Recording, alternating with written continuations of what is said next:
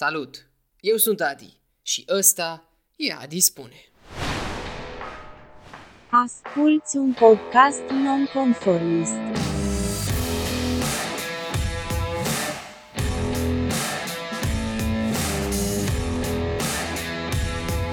Eu sunt Adrian Angel, omul din spatele acestui proiect și te invit pe durata acestui episod să faci ceea ce vrei tu.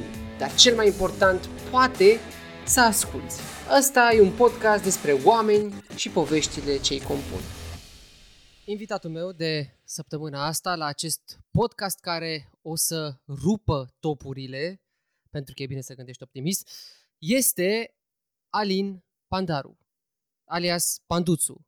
Sau poate ar trebui să spunem mister Pandaru, mister Alin Pandaru. Uh, Alin sau Panduțu sună mai bine. Sună mai bine.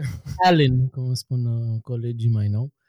Uh, Alin Pandaru sau Panduțu sau băiatul cu steagul sau băiatul ăla de la festivaluri sau băiatul ăla de muzică și de industria muzicală, așa, în general. Și cam atâta, cred, pe scurt. Băiatul ăla bun. Uite, vezi, și eu te puneam ce că să te prezinți într-o propoziție. N-am gata că a rezolvat-o, ce să mai... El este, el este Alin, Alin Panduțu, băiatul cu steagul, slash băiatul cu muzica, slash tot ceea ce v-a spus. Aici putem să închidem podcastul, vă mulțumim că ne-ați ascultat. Asta, mamă, ce mai scurt podcast, un minut, gata. Exact. Uh, da, o să vorbim astăzi despre multe chestii interesante, mister Alin sau domnul Panduțu, uh, chestii care țin de, eu îi zicem, punct de la capăt. Punct și de la capăt în sensul în care uh, lumea nu cunoaște, dar o să afle în minutele care urmează. Lăsăm totul ce am făcut până acum și pornim practic în altă parte pe noi cărări, ca să zicem așa. Dar până să ajungem acolo, zi-mi tu. Ce să zic? Ce, ce uite, de, să... exemplu, de exemplu, tu acum, da, hai să zicem așa, ca să nu mai fie niciun fel de spoiler alert, ești în Londra. Da, suntem aici din Londra, vă, raportorul, era corespondentul de la Londra, Alin Pandaru. Vremea este înorată momentan, pentru că este toamnă, e normal să fie așa.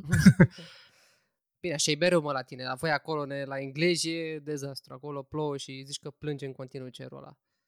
Știi că nu e chiar așa pe cum crede lumea, adică cel puțin anul trecut, anul ăsta nu știu, că oricum am stat în casă, deci nu știu exact cum a fost.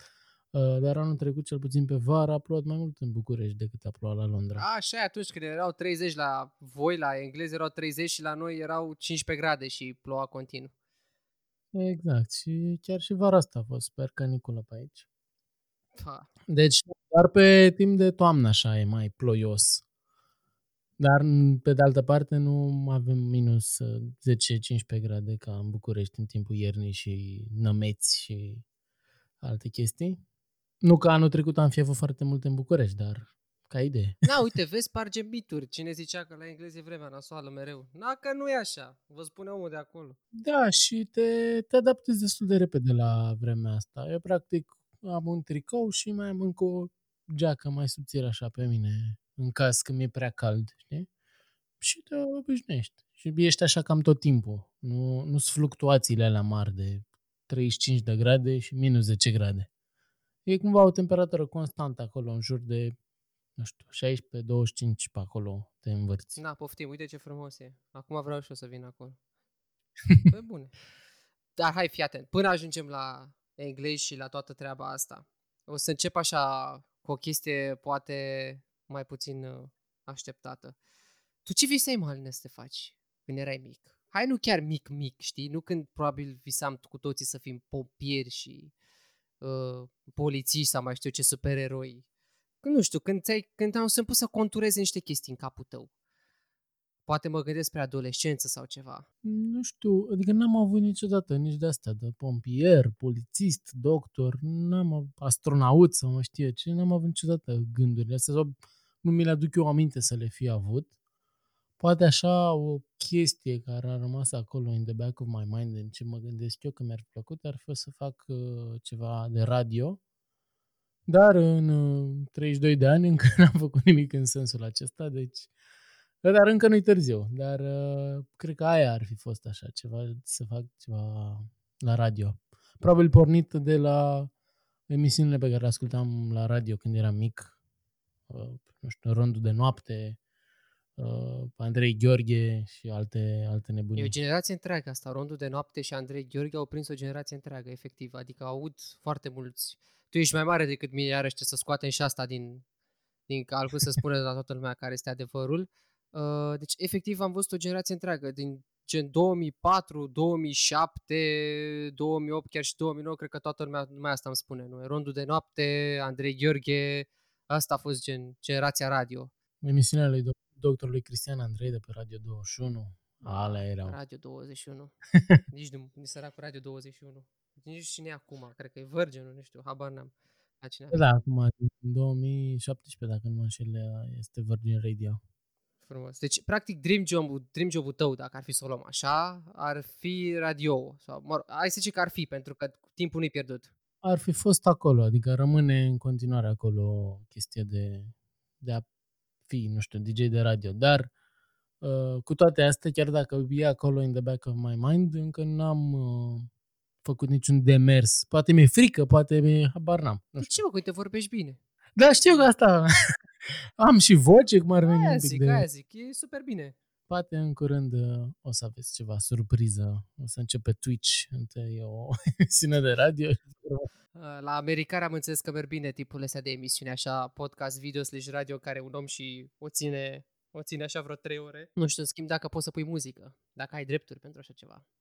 E, asta este complicăciunea, de fapt. Că nu poți să pui, adică mă rog, poți să pui, dar te trezești oricând că poți să-ți dai stream-ul jos sau să-ți strici acolo toată combinația. Știu că la român e simplu, pe online cel puțin. Te duci și îți scrii la U C M R A dacă ești un O N G, practic ești non-profit, ești un radio non-profit. Și basically cu da. Chestia aia, din ce am înțeles eu, din ce am observat că merge piața așa radio-ul online, nu plătești drepturile la niciun artist. Practic ei muzica, tu știi de unde o faci rost, că o cumperi sau că o iei ilegal, dar nu îi plătești artistului drepturi cât timp nici tu nu faci profit.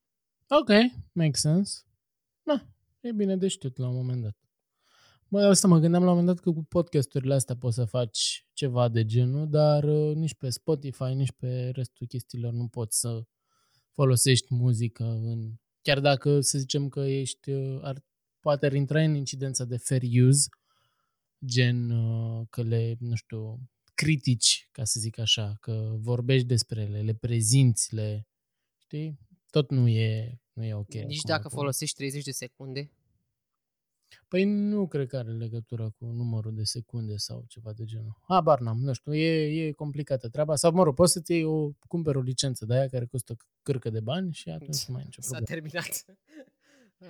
Bine, uite, eu aici aveam o ordine dubioasă. Acum îmi dau seama că totuși la început de tot, că până la urmă când am zis Alin Pandaru, am zis Panduțu, că Panduțu sună cumva, da? Panduțu a fost un blog, nu?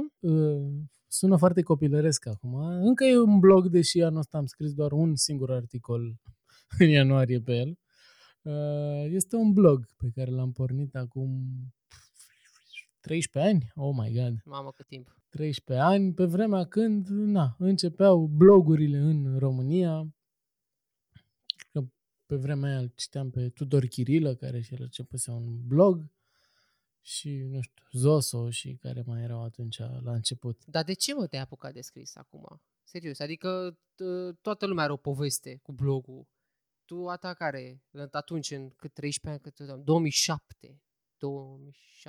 Păi la mine... Povestea a fost că era un loc în care îmi distram prietenii de pe Yahoo Messenger, ca să zic așa, pentru că era vremea în care locul în care, cel mai bun loc în care puteai să-ți promovezi ceva era în statusul de la Yahoo Messenger, puteai să pui un link acolo și la început aveam eu în fiecare zi, postam un maxim a zilei, care mă era un citat, de-astea motivația, un Tony Poptămaș al uh, blogurilor. Un citat, o melodie, o poză funny, un video funny, chestii de-astea erau oarecum pe, pe tematica zilei. Cam așa a început uh, aventura mea în blogging și pe urmă am început să scriu mai mult articole despre muzică, despre, uite că s-a mai lansat piesa asta, uite ce se mai întâmplă acolo, uite cum să ții biletă la Tomorrowland, uite cum să etc., etc. Și mă rog, și întâmplări din viața mea, uite, că am fost la mare și ne-am distrat și a fost frumos și uite că iar am fost pe Transfăgărășan. Și... Tu n-ai scris-o pe aia cu ai dus gunoi, ai făcut curat în casă, cum se făcea pe vremuri odată? Nu, că nu duceam gunoi și nu făceam curat prin casă. Deci... Ce vă ruge, era o vreme când asta scrieam, asta eu în două mii șapte asta scriam, eu și cu încă mulți alții care aveam pe bloguri, pe WordPress și mai știu ce, adică tot pe principiu ce am făcut, cum ai spus tu, te duceai la mare, te duceai, dar unii nu se duceau la mare, se duceau la Curtea de Argeș, la mănăstire și așa mai departe, și ăla era articolul practic, era un fel de jurnal. Exact, și asta e foarte mișto și la asta e că poți să te întorci, eu am păstrat toate articolele, n-am șters nimic și din fericire nici... Baza de date e încă întreagă acolo și n-am pierdut uh, articole și mai, m-am mai citit așa din când în când chestii pe care le scriam acum zece unsprezece ani și eram, oh my god, am și uitat că am făcut treaba asta.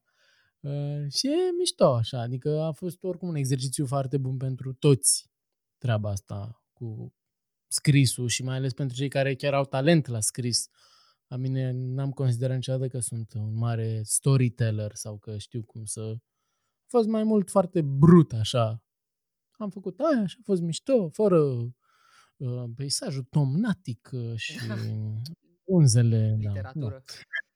Da, da, da, da, nu, fără prea multe descrieri și epitete și metafore. Uh, știu că eu țin minte, practic cum am o memorie cu... am o amintire, să zic așa, întipărită în minte cu blogul tău.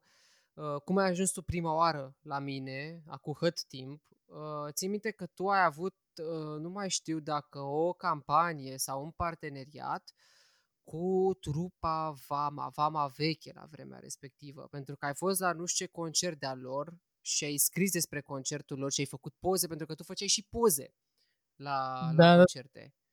Alea erau începuturile mele în fotografia de concert. Ah, și probabil ai văzut pe blogul lui exact, Tudor. Exact, da, pe blogul lui Tudor. Practic de la Tudor Chirilă eu am ajuns la tine, ca să zic așa. Da, păi eu mergeam la foarte multe concerte Vama, cel puțin, nu știu, în două mii șapte cred că am fost în fiecare lună la cât un concert Vama. Și pe urmă mergeam la foarte multe uh, și aveam un aparat foto și mai făceam fotografii și le trimiteam uh, Carinei Sava de la agenția de vise care se ocupa de managementul lor și ea le punea pe, mă rog, sau Tudor le puneau pe blogul lor cu poze de la... Ma, pe vremea când Facebook-ul nu era așa... Acum toată lumea le pune pe Facebook, nu mai pune pe bloguri. Ne? Și da, și de atunci mă știu de cu Tudor Chirilă și cu trupa și așa mai departe. Și de Panduțu, de unde ți-a venit nebunia asta cu Panduțu? Panduțu. Aveam o prietenă pe care o cheamă Ancuța și așa o cheamă și în buletin. Mă rog, încă mai am. Și eu îi ziceam Ancuțu și am zicea de la Panda, Pandaru, i-am zicea Panduțu. Și mi s-a părut drăguț așa când mi-am făcut uh, identitatea online și brandul, ca să zic așa. Na, nu știam pe vremea aia că o să ajungă un brand și că nu știu ce și nu știu cum. Și mi s-a părut drăguț, uite, panduțu punct blogspot punct com. Pe urmă, în două mii opt mi-am și la domeniul panduțu punct com. E interesant că chestia asta a rămas în, impregnat puternic în, în memoria vizuală a multora. Acel logo cu acea față de panda, mă rog. Da, un logo făcut în grabă așa de verișoara mea, acum doisprezece ani, oh my god. Nu mai zic, nu mai zic cifre de-astea, că deja încep să mă sperii cât de, cât de mult a trecut timpul. Ia cu amețeală. Dar asta spune, da. Așa în grabă cum a fost făcut, el a reprezentat uh, foarte mult în online, adică cel puțin e ceva foarte simplu care ți se rămâne în memorie. Eu și acum încă țin minte watermark-ul ăla pus pe poze. Adică e chestie care, așa pe grabă cum a fost făcut, a fost făcut bine, mă. Da, până la urmă cam așa se fac unele lucruri. Știi, everything happens for a reason, până la urmă. Și cu blogul ți s-au deschis ție ușile, până la urmă. Zici, blogul sau au fost și mai, mai multe cauzalități, ca să zic așa, mai multe oportunități? Blogul a deschis și blogului s-au deschis niște uși și eu am deschis niște uși blogului și tot așa. Zic asta pentru că tu ai ajuns după aceea, practic, o să trecem prin toată bucata asta de profesionala ta.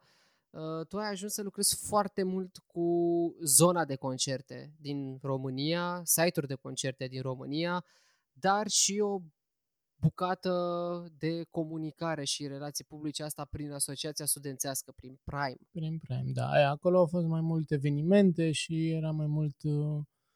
Acolo mai mult, a fost mai multă dezvoltare așa în Prime și chiar recomand oricui să intre într-o asociație de studenți când sunt în facultate. Eu deja eram anul trei când am intrat în Prime și chiar dacă nu avem nicio legătură cu... Prime este Asociația Studenților Comunicare și Relații Publice. Eu terminam marketing pe vremea aia, eram oarecum jurnalist pentru că lucram la, la apropo punct ro, care era un portal de știri. Zic oarecum jurnalist pentru că nu am avut niciodată pretenții de jurnalist și așa. Eram, mai mult făceam știri din ce se întâmpla în afară și așa mai departe. Mai mult pe muzică, pe muzică, pe sport. Eram eu axat, adică nu făceam investigații jurnalistice și așa mai departe. Eram pur și simplu un editor la un portal de știri. Și așa, practic, combinația asta, nu? Un... Da, asta era în două mii nouă. A fost așa un an de cotitură, ca să zic așa, pentru mine, pentru că atunci am intrat un pic mai puternic în online și mi-am făcut cont pe Twitter, unde am cunoscut foarte, foarte, foarte mulți oameni mișto și care mă știu de unsprezece ani de zile și cu care am crescut așa împreună. Că în principiu bula mea de pe online și așa este formată din, în mare parte din oamenii pe care i-am cunoscut atunci. Adică nucleul a rămas oamenii aia cu care pierdeam nopțile pe Twitter și pe hashtag-uri și pe evenimente făcute cu twitteriști, beer tweet meet-uri și așa mai departe. Și fotbal tweet meet-uri și tot așa. Alea a fost la două mii, perioada două mii zece două mii treisprezece, a fost perioada mea de glorie, ca să zic așa, în online, când împreună cu prietenul meu Cezar, Cezar Vasile, am început seria de fotbal tweet meet-uri, în care luam băieții din, din online, de pe Twitter și făceam evenimente de... Ne adunam la fotbal, ce-ți mai... Dar vara lui două mii zece a fost foarte, foarte mișto și și acolo s-au întâmplat foarte, foarte multe chestii mișto pornite de la un fotbal tweet meet. Na, aveam campionate, se strângeau câte opt echipe, aveam cupă la final, în fiecare, o dată la două săptămâni, nu știu ce. De acolo s-a pornit și echipa bloggerilor la fotbal, cu care am jucat un patru la ter, am jucat cu echipa jandarmeriei, echipa ziariștilor și... Nu mai știu, încă o echipă... Aia din advertising, de... cine din... Nu, așa, și pe urmă a fost și cupa agențiilor la care a fost uh, invitată echipa bloggerilor, care a și câștigat-o de două ori. A fost foarte dubios. Cupa agențiilor este câștigată de echipa bloggerilor. De mă, dacă aveți echipa, aveți valoare, cum ar veni. Am făcut și o parte, am reprezentat și echipa bloggerilor la, la rândul meu, ca să spun așa. Deci sunt și eu unul din, cum să spun eu, din oamenii care au trecut prin visteria clubului. Convocat la un moment dat, da. Uh, și de acolo, tot de la fotbal tweet meet, am și organizat patru ediții de Cupa Bloggerilor la fotbal. Uh, am fost una făcută la Brașov, prima ediție, pe urmă în care a câștigat Clujul, pe urmă am zis, bă, facem ca la Eurovision, cine câștigă, facem la ei în oraș, pe urmă. Pe urmă am făcut la Cluj, a câștigat tot Clujul, am zis, bă, nu mai facem tot la ei, hai să facem la Mediaș. Am făcut la Mediaș, iar ultima a fost acum șapte ani la București, în care a câștigat București, în sfârșit. Mamă, trebuie să veniți la București ca să câștigi și Bucureștiul ceva. Da, da, da. Și la Mediaș tot Clujul a câștigat. Au avut echipa, echipa foarte bună în, în acei ani. Au fost băieți. Da, uite, vezi, eu, eu niciodată nu te-am legat extraordinar de bine de Twitter. Adică pentru mine tu ai rămas cumva, rămâneai blogger. Pentru mine știai că erai blogger-blogger, la modul blogger, ok, și și pe alte platforme. Adică nu știu cum e... Să zicem de Katai cu Instagram-ul. Știi că Katai a fost acest promotor al Instagram-ului. Eu nu te-am, n-am reușit să te leg, dar acum îmi dau seama că multe chestii din evoluția Twitter-ului la vremea lui, când a prins foarte bine în România și când se întâmplau foarte multe chestii, țineau foarte mult de tine și de alți oameni pe care tu îi strângeai în jurul tău prin Twitter. Da, plus că na, nu știu dacă tu erai pe două mii nouă două mii zece pe Twitter și... Era mă, dar adică era, mic, fost... era mic, era mic, era mic. Da, păi asta. Atunci eram, practic eram noi adolescenții care descoperam chestia asta nouă, cum sunt acum adolescenții cu TikTok, știi? Asta era pentru noi Twitter-ul atunci, știi? Era o chestie nouă în care găseam oamenii care erau mișto acolo și nu știu ce, nu știu cum. Odată ce are acces mult mai multă lume la tot soiul de platforme de genul acesta, nu mai ai bula aia de early adopters, de enthusiasts, de... Știi, sunt alți gen de oameni care folosesc. Cum la fel se întâmplă și pe acum pe Facebook și acum e și mamaia de la Giurgiu este pe Facebook și Nea Dorel care pune unghii false și așa mai departe, știi? Numai a ajuns la toată lumea.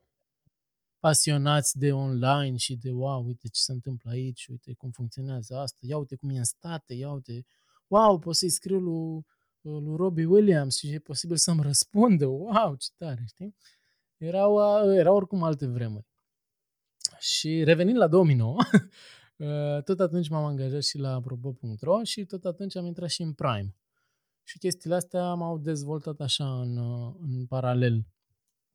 Și de acolo, de pe Twitter, am ajuns să colaborez cu cei de la iConcert, care n-au văzut că mai faceam poze și așa și m-au trimis la un concert să... Am fost cu ei la Peninsula, la primul festival.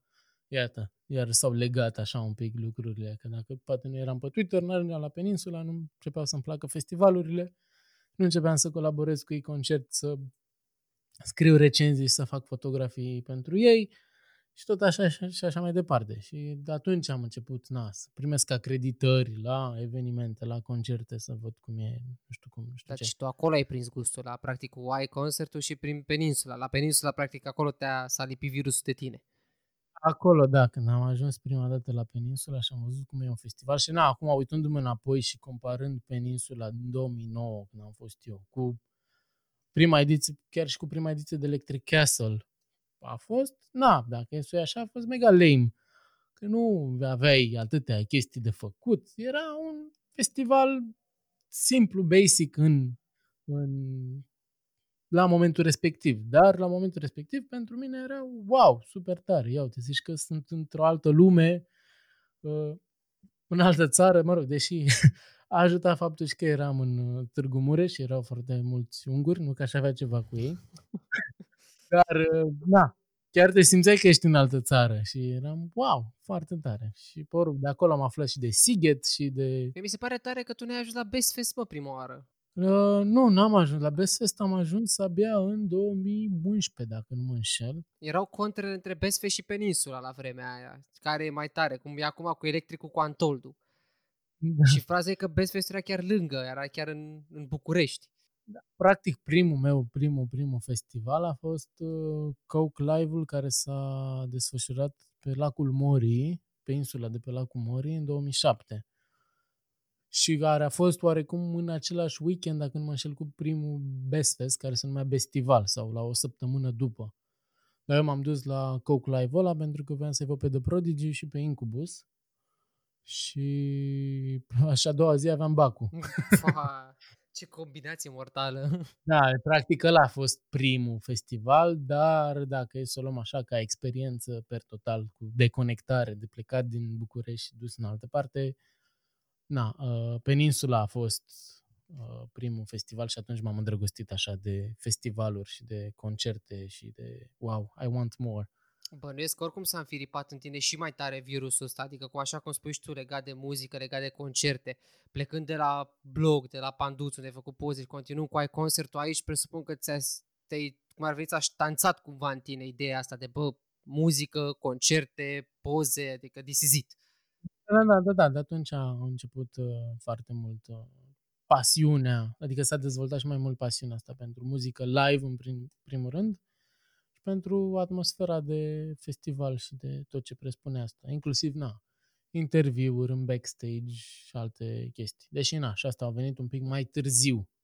La început eram uh, ca un uh, spectator normal, dar odată cu și ascensiunea mea ca jurnalist, între ghilimele, de muzică, na, are avantaje și dezavantaje, pentru că, ok, te duci gratis la un festival și așa, dar tu muncești la acel festival în timp ce restul doar se distrează. Exact, exact. Dar totuși, ai muncit, ai muncit, dar care este cea mai mișto amintire pe care o ai?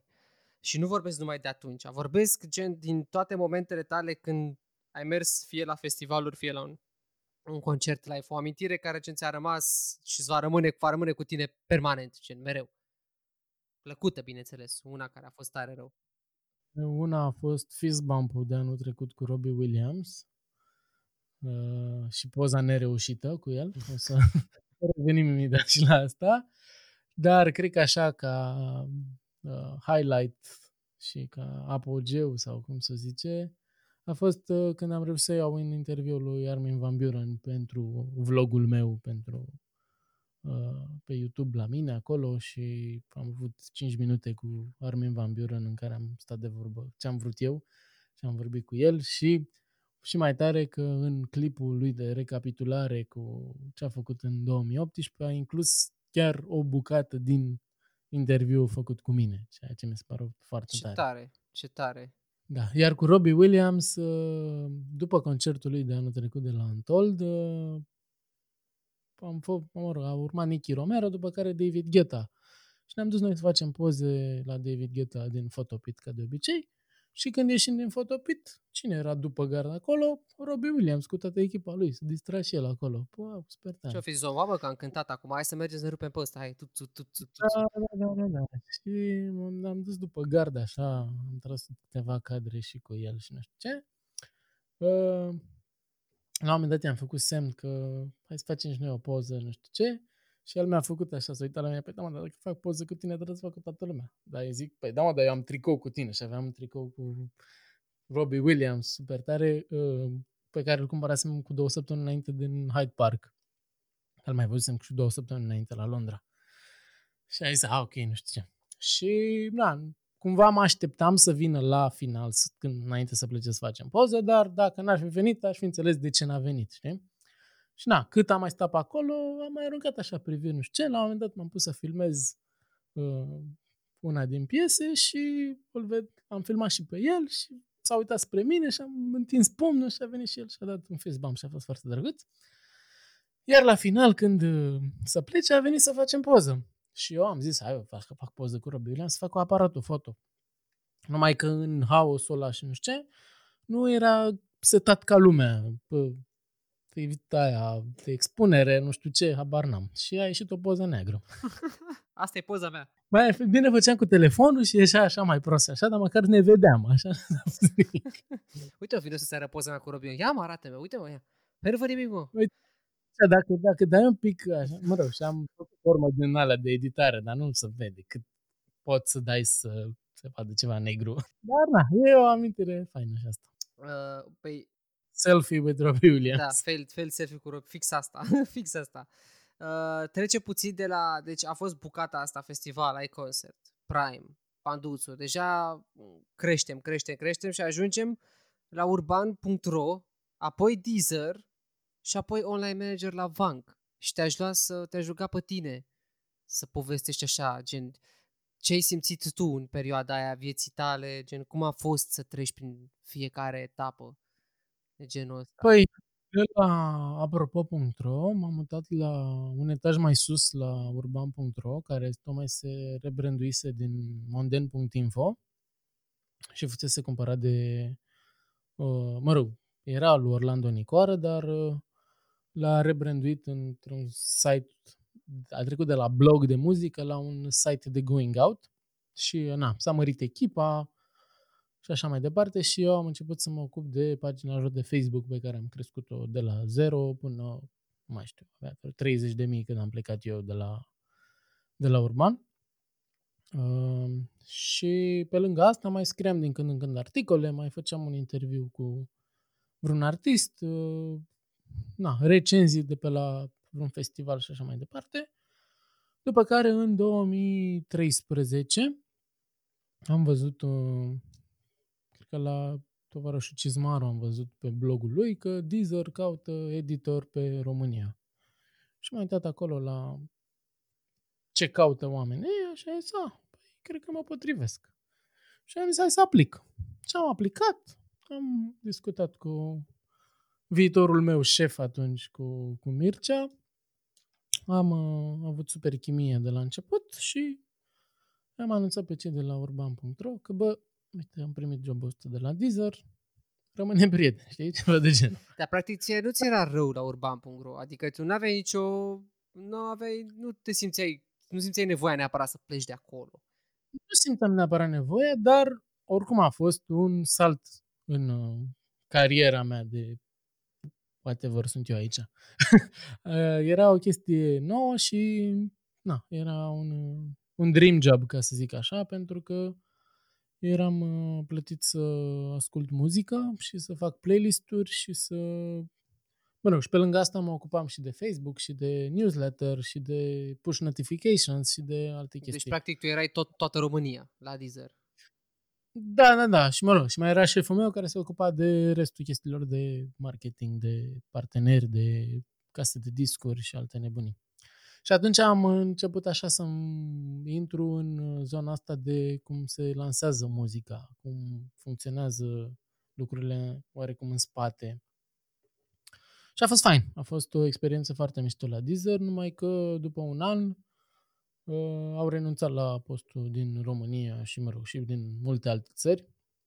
Ei, când m-au angajat pe mine, porniseră cu o idee foarte mișto, că aveau cincizeci de editori din toată lumea, na, fiecare era pus pe țara lui sau un, și un gen muzical și plus aportul lui uh, creativ și na, pe gusturile lui și toate recomandările alea ajungeau până multe alte țări, adică ce playlist-uri făceam eu, putea să le vadă și unul din Singapore sau mai știu unde. A, era un dialog foarte mișto, așa, cultural. Da, așa, acolo, recommended by Alin Deezer Editor for Romania, știi? Era fost foarte mișto. Numai că Deezer, la momentul respectiv, în două mii paisprezece, cel puțin în România, era un pic ahead of its time.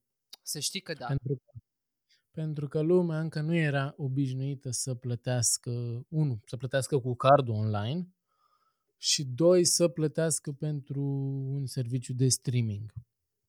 Abia după ce a venit și Netflix-ul, a început lumea, a, ok, nu știu ce, nu știu cum. Și pe urmă, după ce a venit și Spotify, cu atât mai mult a, a crescut și consumul de genul ăsta de servicii. Vezi cât le-a luat totuși? Șase ani ne-a luat. Șase ani ne-a luat să ne putem obișnui cu chestiile astea. Eu țin minte pentru că te uiți acum, YouTube-ul, că o să vorbim despre YouTube, despre YouTube Music în curând, a făcut o treabă foarte inteligentă.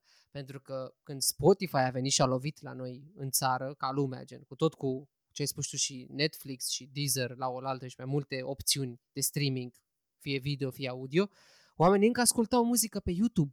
Stăteau cu ecranul pornit în metrou și cu căștile pe cap și ascultau muzică pe YouTube. Exact. Și stăteam și mă uitam la ei și am, băi, oameni buni, aveți o opțiune în momentul ăsta. Atunci nu aveam încă YouTube Music. Nu era încă YouTube Music. Aveți o opțiune, de ce nu folosiți? Și îți dai seama că da, tu ai dreptate. Adică foarte greu să plătești cu cardul online. Știu că oricum Deezer avea parteneriat și în care parteneria cu Orange-ul. Cu Orange-ul, da, și de acolo era marea masă de utilizatori, dar ca utilizator normal, na, cum e și acum și la, la Netflix, dacă vrei să-ți iei o lună moca și așa, trebuie să-ți dai datele de card. Și lumea era destul de reticentă. Păi cum dai datele mele de card acolo? Nu știu ce, nu știu cum. Da, chestia care acum mi se pare super normală și, da, mă, mare chestie, știi, nu se întâmplă nimic. Dar, dar da, dar oricum a fost o experiență foarte mișto și m-a ajutat foarte mult. Dar după ce m-au dat afară, ca să zic așa, a venit oportunitatea de a lucra cu trupa V A N C și acolo a venit la pachet cu o altă provocare, pentru că îmi plăcea oricum trupa V A N C, îmi plăcea foarte mult ce evenimente făceau și la modul în care făceau lucrurile, părea o trupă ca afară. Ceea ce m-a ambiționat foarte mult să fac și eu. Adică, mă rog, m-a bucurat foarte mult să, că m-au luat în echipa lor și a fost foarte mișto că am mers cu ei într-un turneu prin toată țara. Cred că am avut în primul, the first leg, în prima etapă a turneului am avut vreo optsprezece concerte și aveam câte un concert în fiecare, în fiecare oraș diferit. Și atunci am înțeles exact cum este viața de turneu pentru artiști și cum e pentru artiști internaționali să zboare azi în Paris, mâine în Berlin, poimâine în Londra și așa mai departe. Și cum e? Obositor. E, unul e obositor, Pe de altă parte, chiar dacă cânti același lucru, este total diferit de fiecare dată concertul. Și chiar dacă am văzut, nu știu, douăzeci și patru de concerte V A N C în acel an, fiecare a fost diferit și a avut farmecul lui și uh, până la urmă e vorba de energia oamenilor de acolo, din sală, din locul unde cânti. Și chiar și ca om din staff simți total diferit uh, un concert. Și, nu știu, eu nu m-am bucurat de fiecare dată la aceste concerte, chiar dacă le-am văzut de atâtea ori. Uh, și a fost foarte fain, pentru că, na, dimineața plecam, ajungeam în orașul următor, mâncam, pregăteam show, pac, pac, show s-a terminat, hai, țac, pac, dormim pentru că mâine plecăm mai departe. Și asta, uneori n-apuci să înțelegi mari lucruri din orașul și locul în care ajungi, pentru că ești tot timpul pe fugă, tot timpul la locație, la soundcheck, la how-how și aia a fost. Nu era epuizat pentru, pentru psihic, pentru trup, nu te simțeai epuizat la un moment dat, nu simțeai bă, da. Nu știu dacă eu ca om din staff am simțit așa, mă rog, era epuizant pentru restul oamenilor, oamenii care puneau scena, montau decorul, demontează-l. Ce am făcut eu era partea ușoară, că eu mă ocupam doar de sortat fotografiile pe care le făcea Petru Ivu, foarte mișto fotografii, după care aveam pe oamenii din echipa de video care făceau câte un clip după fiecare, după fiecare concert din fiecare oraș și eu practic mă ocupam doar de postat și de copiuri și de alte chestii. Vezi că n-am zis că erai online manager la V A N C, am, am zis doar V A N C. Acum s-a, sper că s-a înțeles și asta. Da, eu mă ocupam de partea de online și de platforme și de postat conținut pe platformele lor de socializare. Asta se întâmpla în două mii cincisprezece, începutul două mii cincisprezece, prima jumătate a lui două mii cincisprezece. Și s-a dus, te-ai dus până? Până în mai am lucrat la ei, după care am avut o săptămână cu Vama, o lună, pardon, am lucrat și cu cei de la Vama, chestia asta nu știe nimeni.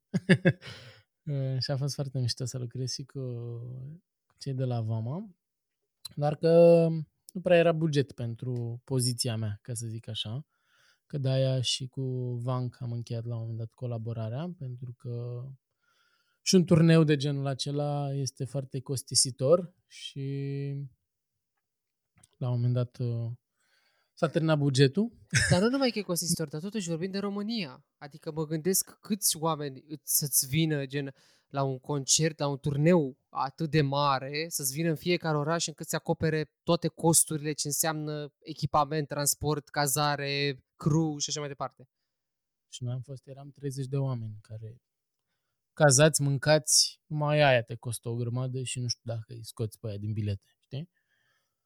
Evident, mai ai sponsor, mai ai una alta, dar tot e, tot e complicat. Da, e uriaș. După care, în septembrie, m-am întors la urban punct ro în calitate de redactor șef. Pentru că plecase redactorul lor șef și eram așa, oarecum, in between jobs. Am avut o vară sabatică în care am fost iarăși la foarte multe festivaluri și concerte. Te-ai simțit debusolat în momentele alea sau erai pur și simplu doar living the moment, ca să zic așa? Adică nu erai îngrijorat neapărat? Nu eram îngrijorat, nu. Cumva chiar mă bucuram așa de o pauză de, de, a, de muncă, ca să zic așa. Și oricum am fost mai mult plecat din București. Adică și dacă aveam job era foarte complicat să am. Adică a fost mai bine că n-am avut job, că n-a trebuit să mi iau concediu. Practic verile erau blocate oricum. Da, da, da. Cam, mă rog, cam așa s-a întâmplat în fiecare an. Așa. Și în septembrie am început colaborarea, din nou colaborarea cu urban punct ro și acolo mi s-a părut foarte mișto pentru că, na, fiind redactor șef, mă gândeam că o să-mi fac eu echipa mea de oameni și o să facem lucrurile mișto.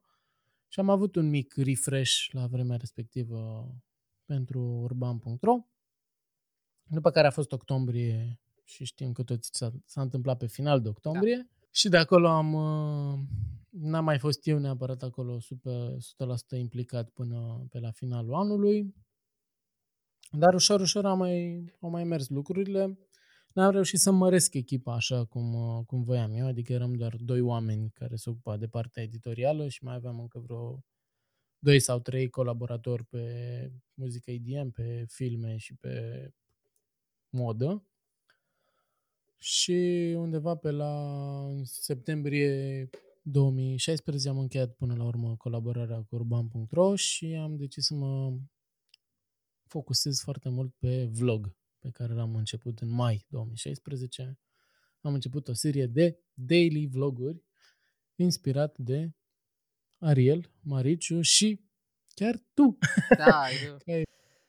Am o fi serios, că la mine au fost chestii, chestii de trei patru episoade, dacă mai am, nu chiar trei patru, șase episoade, da? Nu se compară cu ce au, ce au făcut ăștia doi, pe care oricum or să ajungă și ei aici, adică și urmează să fie luați la întrebări, dar mai degrabă ați zice ei doi. Și oricum despre asta urmează să vorbim. Zici că ai lista mea?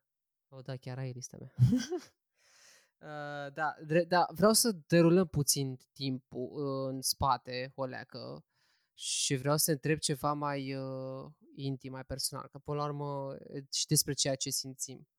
Uh, nu vreau să batem mult pasul pe loc aici, ci vreau să spui exact cum s-a resimțit șocul colectiv asupra ta.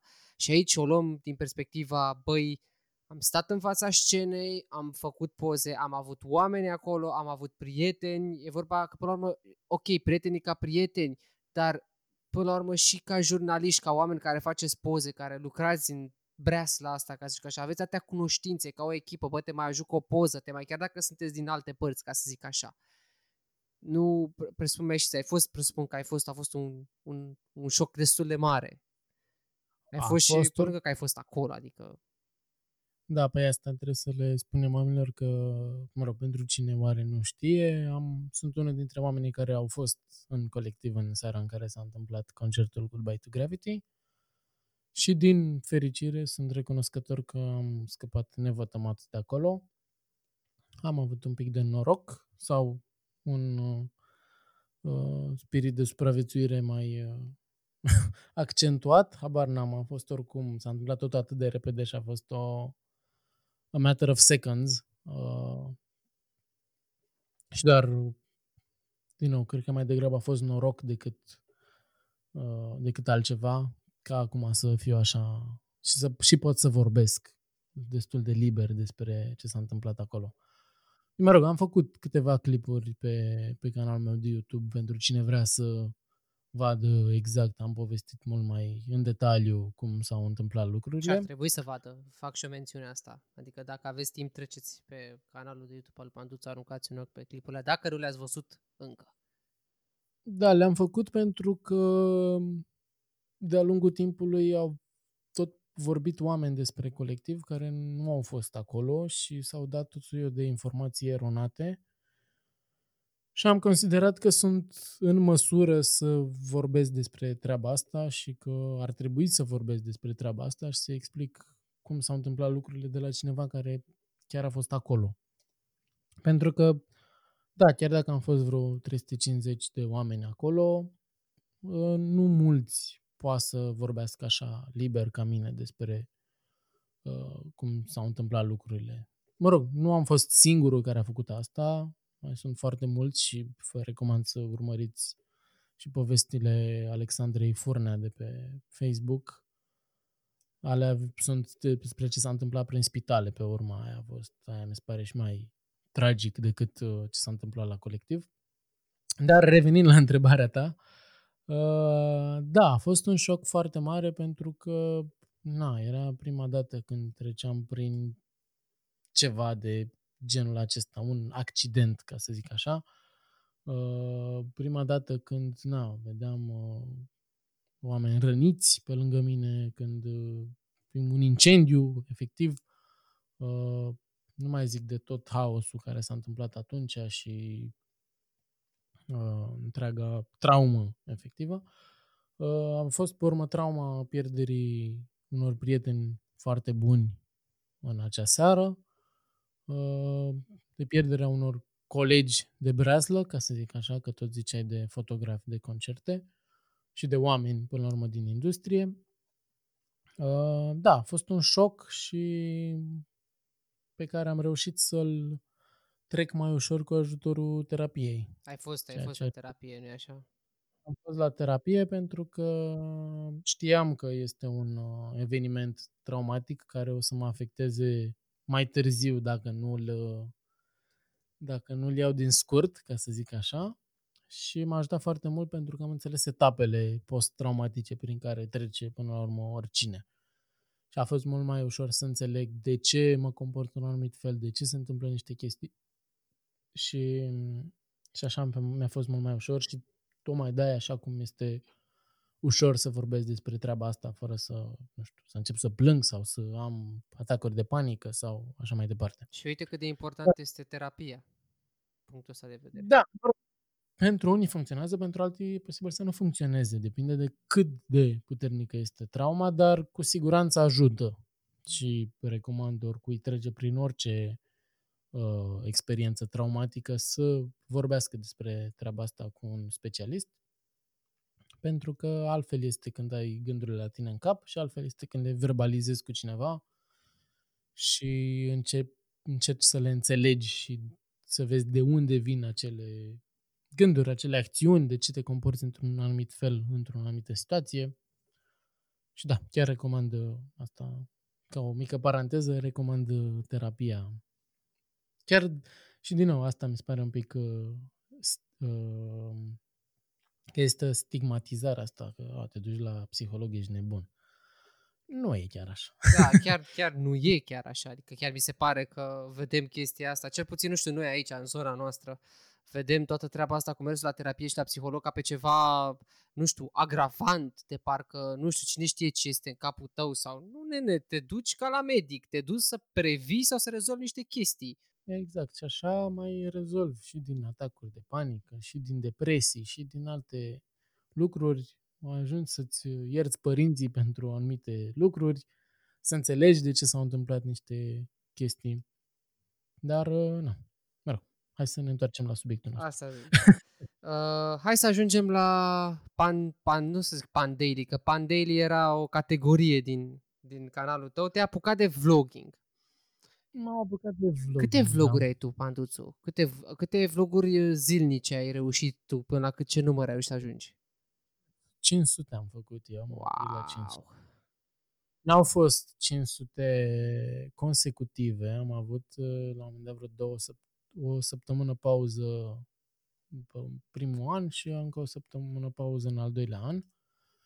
Dar în principiu a fost cinci sute de episoade de Pan Daily, pornite de la, de la ideea că am un stil de viață foarte agitat și merg și fac o grămadă de lucruri și am zis că unul mă ajută pe mine să-mi am un jurnal așa al acelor lucruri și doi, s-ar putea să-i mai intereseze și pe alții ce, ce fac eu acolo. Da, să zic, provocarea asta, cum e? Cum a fost să, să stai să furnizezi? Hai că acum, hai să fim onești, că până la urmă cât, cât din tine poți să dai zi de zi în, într-un clip de cinci șapte minute, în așa fel încât să-ți captezi publicul, să captezi atenția publicului? Păi, sincer, pe vremea nici nu mă gândeam la asta, că trebuie să captez publicul și așa mai departe. Pur și simplu filmam și editam ce se întâmpla în viața mea. Inspirat, ți-am zis, de tovarășul Mariciu, de Ariel și de Casey Neistat și de moda de daily vloggeri uh, care era în două mii șaisprezece, am început pur și simplu așa. Mă rog, mi-a părut rău că n-am început mai devreme, dar tot timpul mi-a fost frica aia că, băi, că nu știu să editez, nu știu ce. Până într-o zi în care am luat telefonul, m-am filmat toată ziua, până... primul meu episod de Daily Vlog a apărut cu două zile întârziere. Pentru că mi-a luat două zile să editez primul episod și eram, ok. Până instalezi Premiere Pro, până te prinzi cum funcționează lucrurile, dar a fost... Hai, știi că eu, eu foloseam uh, Sony, Sony, nu Sony, pardon, DaVinci-ul care era uh, gratuit, încă este gratuit și cu o combinație de Windows Movie Maker. Eu așa îmi făceam vloguri. Da, eh, dar a fost o experiență foarte mișto și mă bucur că am trecut prin acest lucru și faptul că făceam zilnic mă motiva foarte mult să continui cu treaba aia. Pentru că aveai acolo constant, trebuie să fac asta, trebuie să filmezi, trebuie să editezi, tot, tot, tot. Asta nu era, nu l-ai ca pe presiune? Nu era ca pe presiune pentru tine? Nu l-ai, nu vedeai ca pe presiune? Era și ca o presiune, dar și ca o motivație. Mai degrabă ca motivație decât ca presiune. Pentru că de când n-am mai făcut, după ce m-am oprit din daily vloguri, pe urmă n-am mai avut același drive, aceeași. Adică a mai fost o perioadă, am mai încercat să mai fac tot soiul de chestii. Bine, cumva mă așteptam să prindă mai bine și să am acolo o sută de mii de abonați din primul an și să fie wow, super tare și așa mai departe. Doar că n-a fost chiar așa și probabil asta m-a demotivat un pic și când muncești foarte mult la un clip și vezi că se uită doar cinci sute de oameni și așa, parcă nu mai ai același drive ca și cum s-ar uita, nu știu, douăzeci de mii de oameni, habar n-am. Deși și asta cu cifrele tot timpul o să fie, tot timp, niciodată nu o să fie suficient de multe, știi? Că poate la început, dacă făceam cinci sute de vizualizări pe un vlog, era mamă, ce bine a mers. Acum, dacă fac cinci sute, bă, nu prea a mers. Deci cu cât crești mai mult, cu atât ți să cifrele astea par tot timpul mai mici decât sunt ele, de fapt. Depinde cum, le, cum te raportezi la ele. Asculți A Dispune, un podcast care s-ar fi putut numi și A Ditace. Tu ai început, când ai, te-ai apucat de vlogging, ai început practic cu daily vlog, așa cum ai spus și tu, dar după care te extinzi cu anumite categorii de vlog, chestii pe care, de exemplu, alții nu le-au făcut. Mă refer aici la săptămâna cu, pentru cine nu știe, te duceai să petreceai câte o săptămână cu câte un artist din, din de la noi. Uh, și în rest mai mi-ai făcut un scurt, mec- un scurt metraj, diferite mixuri gen de clipuri, de la unboxing, la rewind-uri, la și așa mai departe.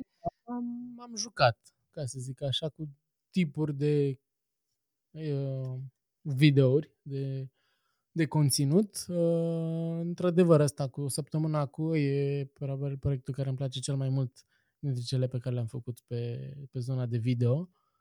Și am câteva episoade foarte mișto cu Alina Eremia, cu Guess Who, cu The Motans, cu Carla's Dreams și cu Alex Velea. Cred că sunt și cele mai urmărite, nu? Nu sunt chiar cele mai urmărite, dar, dar au prins bine la vremea respectivă.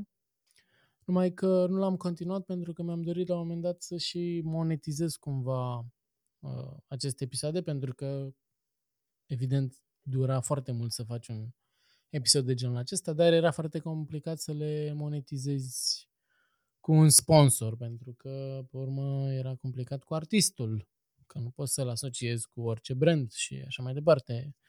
Mă rog, și a fost un pic mai complicat, de-aia n-am mai continuat seria asta, dar mi-a plăcut foarte mult și mă bucur că am făcut-o și au ieșit niște episoade de care chiar sunt mândru, de la conținut, la cum le-am editat și așa mai departe. Dar când aveai o nene timp? Când aveai timp și de muncă, și de blog, și de vlog, și de mama ciorilor? E asta că perioada aia nu... Singura mea sursă de venit era din uh, campaniile pe care le desfășuram pe blog și pe vlog și așa mai departe. Cât deci a durat era... asta? Vreun an jumate. Deci se poate, fi al dracu. Uite mă, na, se poate. Adriane, se poate, mă, se poate. Mă apuc acum, hai să fac... În un an jumate am reușit să mă susțin doar din, din colaborările cu branduri, fără să fiu angajat nicăieri, ceea ce, iarăși, se pare ok pentru, pentru România la momentul respectiv și chiar, am, adică n-am avut de-alea de mănânc pateu cu pâine, știi? Chiar a fost bine și am fost la o grămadă de concerte, la festivaluri, plus că eram liber, puteam să mă duc oriunde. Aia zic. Dar tu ai adunat, practic, o comunitate, uh, nu, hai să nu folosesc cuvântul uriaș, da, ca să nu overreact, să zic așa, ci ai strâns o comunitate numeroasă și foarte apropiată ție. Și prin blog, și prin vlog, pe, pe YouTube ai aproape, ai, de fapt, peste douăzeci și șapte de mii de, de abonați. douăzeci de mii de abonați, da. Mă rog, nu prea am mai dat atenție în ultima vreme, dar până la urmă, și asta, din nou, și asta cu cifrele, cum ziceam, este foarte relativă. Dar da, aveam o comunitate acolo de oameni care mă urmăreau, m-am și întâlnit cu mulți dintre ei și de obicei la festivaluri mă întâlnesc cu foarte multă lume. A, Panduțu, nu știu cum, hai să facem o poză. Asta și tu ai strâns și tot timpul ăsta, da, plecăm de la de la Peninsula, la primul tău festival, de când ți-ai deschis blogul, da, Panduțu, cu uh, zi, la online managerul de la V A N C, pe urmă redactorul șef de la Urban, de la omul de la Deezer, care uh, făcea conținutul și S M-ul și uh, tot așa, vlogging-ul. Și la un moment dat, bă frate, bate cineva la ușă, cine e? Păi ia vezi mă, pe YouTube Music. Așa că până să bată cineva la ușă, a mai fost perioada de la Roton. Așa, și ai fost și la Roton, corect, da. La, care este una dintre cele mai mari case de discuri de la noi din țară, care ne-a, ne-a bucurat cu mulți artiști când eram noi mici și în continuare ne bucură. Și de acolo a fost foarte mișto că am văzut și mai bine cum este în backstage, backstage-ul unei case de discuri și ce se întâmplă acolo și cum se fac lansările și cu artiștii și cu cât durează până apare o piesă, până apare un videoclip și așa mai departe. Și atunci mă ocupam de Spotify la ei, pentru că urma să se lanseze Spotify în România. Au fost printre primele pagini de ro de Spotify, nu? Adică, bă, da, printre primele... Da, da, asta a fost, cumva făceam ce făceam la Deezer, dar că făceam pe, pentru Roton cu playlisturi pentru artiștii lor și pentru Warner, uh, Warner România, pentru artiștii Warner mă ocupam de uh, playlisturi și de, na, cumva încercam să atragem oamenii pe playlisturile de pe Spotify făcute de Roton și de Topsify, pentru a aduna, evident, stream-uri pentru artiștii Roton și Warner. După care m-am ocupat și un pic de social media la ei, că na, s-au mai switch-uit un pic lucrurile. Și anul trecut, cioc, cioc, cioc, că tot ziceai, primesc un mail în uh, februarie, de, de fapt nu-l primesc, primesc un mesaj pe LinkedIn, dar uh, pentru că era un mesaj de la un recruiter, mi-a intrat conținutul mail-ului și pe mail. Că dacă aș fi văzut doar, wow, ai încă un mesaj nou pe LinkedIn, probabil n-aș fi intrat pe el.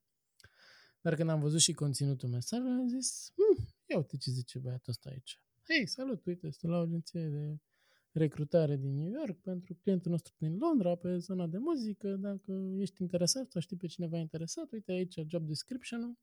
Ți-a stat inima, mă? Zici sincer. Adică nu că ți-a stat inima, dar ai luat, ai luat la mișto mesajul ăla, s-a la de bună și ai zis, bă, mă lași, dai să văd despre ce e vorba. Am zis, hai să vedem. Plus, așa, pe o cârcă de bani. pe lun, pe an. și, și salariu acolo. Ok, hai să vedem.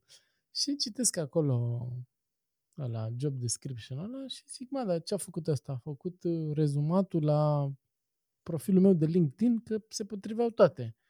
Că asta, căutăm un om care să fie jurnalist de muzică, care să știe foarte bine piața de muzică din România, atât mainstream-ul cât și underground, să cineva care să fie lucrat la un serviciu de streaming. Check. Da, dacă te lovești Alin Pandaru, contactează-ne! Da, da, da, și era, zic, da mă, eu sunt, m-ați găsit ăsta, e gata, ăsta sunt eu. Și am răspuns, da, uite că sunt interesat, nu știu ce, și am avut vreo trei interviuri cu viitorii mei colegi și după o lună jumate de, la, de când am primit mail-ul ăla, m-am mutat la Londra să lucrez la YouTube Music. Ai lăsat tot mă în spate, mă, tot. Și asta vreau să te întreb, cum e, mă? Să lași tot ce ai construit, chiar dacă temporar, că acum nu știu planurile de viitor, poate că vei rămâne acolo toată viața, poate că te întorci, da? Sau poate că o să lucrezi de acolo la ele, știi, că poți să, poți să întreții comunitatea de oriunde până urmă, da? Cum e să lași absolut tot ceea ce ai construit, chiar și temporar, să lași înapoi acolo în țara din care ai plecat și să pornești practic, uite, clean slate, de la zero. Nu știu cumva, nimic, plec la drum. Cumva a fost ușor și greu în același timp. Pentru că, da, adică aș fi putut să mă mut în altă țară oricând, dar nu vedeam neapărat sensul să renunț la tot ce am construit până acum, pentru că în, aia, de prin două mii nouă până în două mii nouăsprezece am creat o rețea de oameni pe care îi știam, inclusiv în industria muzicală, inclusiv în online, inclusiv, na, în diverse domenii și așa, concerte, festivaluri, organizatori, P R, whatever. Și brusc, da, Adică dacă aș fi plecat, ar fi trebuit să las în urmă toată treaba asta și să iau de la zero. Ei bine, oportunitatea asta n-a fost chiar de la zero, ci a fost cumva un pas firesc în dezvoltarea mea mai departe. Adică tot ce făcusem în ultimii zece ani m-au adus în punctul în care să fiu potrivit pentru poziția asta pe care o căutau oamenii ăștia. Așa că mutarea are legătură cu ce am făcut până acum, adică nu am venit la Londra să fiu barman sau mai știu eu ce, sau să lucrez în construcții sau să fac ceva ce nu făcusem până atunci. Adică să nu se înțeleagă că am, am ceva cu joburile astea, Doamne ferește. Deci am ceva ce nu am făcusem eu, n-avea legătură cu lucrurile pe care le făcusem înainte. Așa că n-a fost chiar atât de greu, dar a fost greu în sensul că am lăsat în spate na, prietenii și gașca de oameni și pe care îi aveam aici și cumva relațiile, știi cum e, când pleci se mai răcesc un pic lucrurile, dar uh, am reușit cumva să le să păstrez destul de mulți oameni aproape. Sunt oricum activ în continuare pe, pe rețelele socializare, adică sunt mai conectat poate cu România decât eram înainte. Uh, și a mai fost ușor și pentru faptul că era fratele meu deja în Anglia de acum a făcut zici și el zece ani de când e aici. Și cumva aveam așa o mică plasă de siguranță și aveam pe cineva care să mă ajute cu acomodarea, ca să zic așa. Adică oricum primele trei luni am stat la el. Chiar dacă nu stăm în Londra, făceam oricum o oră până la birou, ceea ce faci oricum în, în Londra până la birou. Asta vreau să și întreb cu acomodarea. Cu acomodarea vieții, că tu mi-ai zis, deci la... Bine, fratele tău fiind de zece ani acolo, mă gândesc că deja știa mai mult decât bine rostul lucrurilor, deci chiar ți-a fost, a, bănuiesc că ți-a fost ușor să, să, ușor, să conectezi cu totul. Din punctul ăsta de vedere, decât dacă aș fi venit eu așa, hei, salut, am venit și eu la Londra.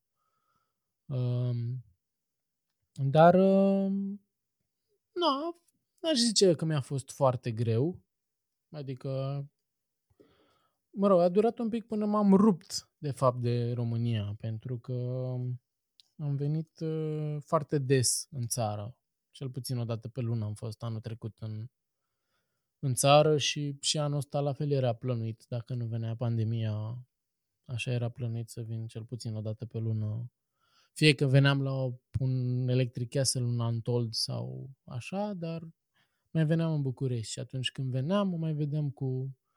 Ba chiar am avut prieteni care m-am văzut mai des anul trecut, venind, tot venind așa, decât o făceam înainte, pentru că când ești în același oraș cu cineva, te întâlnești, da, băi, băi, trebuie să ne vedem, mă, și noi. Da, mă, da, da, da, da, ne vedem. Și să fac doi ani și nu v-ați văzut.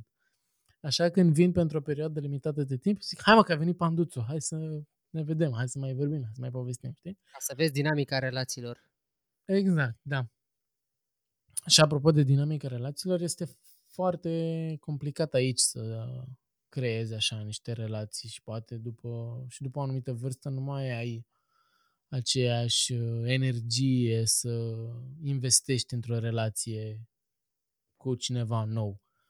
Nu neapărat romantică, ci relație, da, de prietenie. Plus că este foarte complicat de ajuns de colo-colo prin Londra. Că când faci patruzeci de minute să te vezi cu cineva și pe urmă ca să ajungi acasă stai așa că trebuie să schimbi două autobuze și nu știu ce, hm, parcă nu mă mai duc să mă văd cu omul ăla, știi? Am mai avut și o prieten care au stat în Londra și tot așa mi-au spus că Că era principiul că ne plângem că București este foarte aglomerat și că stai foarte mult în trafic și că faci de obicei patruzeci de minute, o oră ca să te întâlnești, depinde dacă, de exemplu, întâlnea ta în centru și tu pleci din Militari. Mă gândesc că tot așa ți ia patruzeci de minute să ajungi până în centrul orașului. Da. Uh, dar mi-au spus că nu, bă, Londra e mai nasol. Crede-mă ce spun, Londra e mai nasol. Ai nevoie chiar să iei tren de suprafață ca să ajungi în anumite locuri. Do- stai două, chiar și două ore stai în trafic ca să ajungi la o întâlnire și chestii genul ăsta. Deci e nasol. Și nu știu, poate când eram în București nu calculam așa, mamă, cât fac până la până mă văd cu cineva și așa mai departe. probabil nu foloseam atât de mult Google Maps pe când îl folosesc aici ca să văd. Ia, dă-mi postcode-ul să văd unde stai. Puf, stai așa că trebuie să iau D L R-ul până acolo, pe urmă schimb așa, ok, da. Deci ne vedem într-o oră jumate.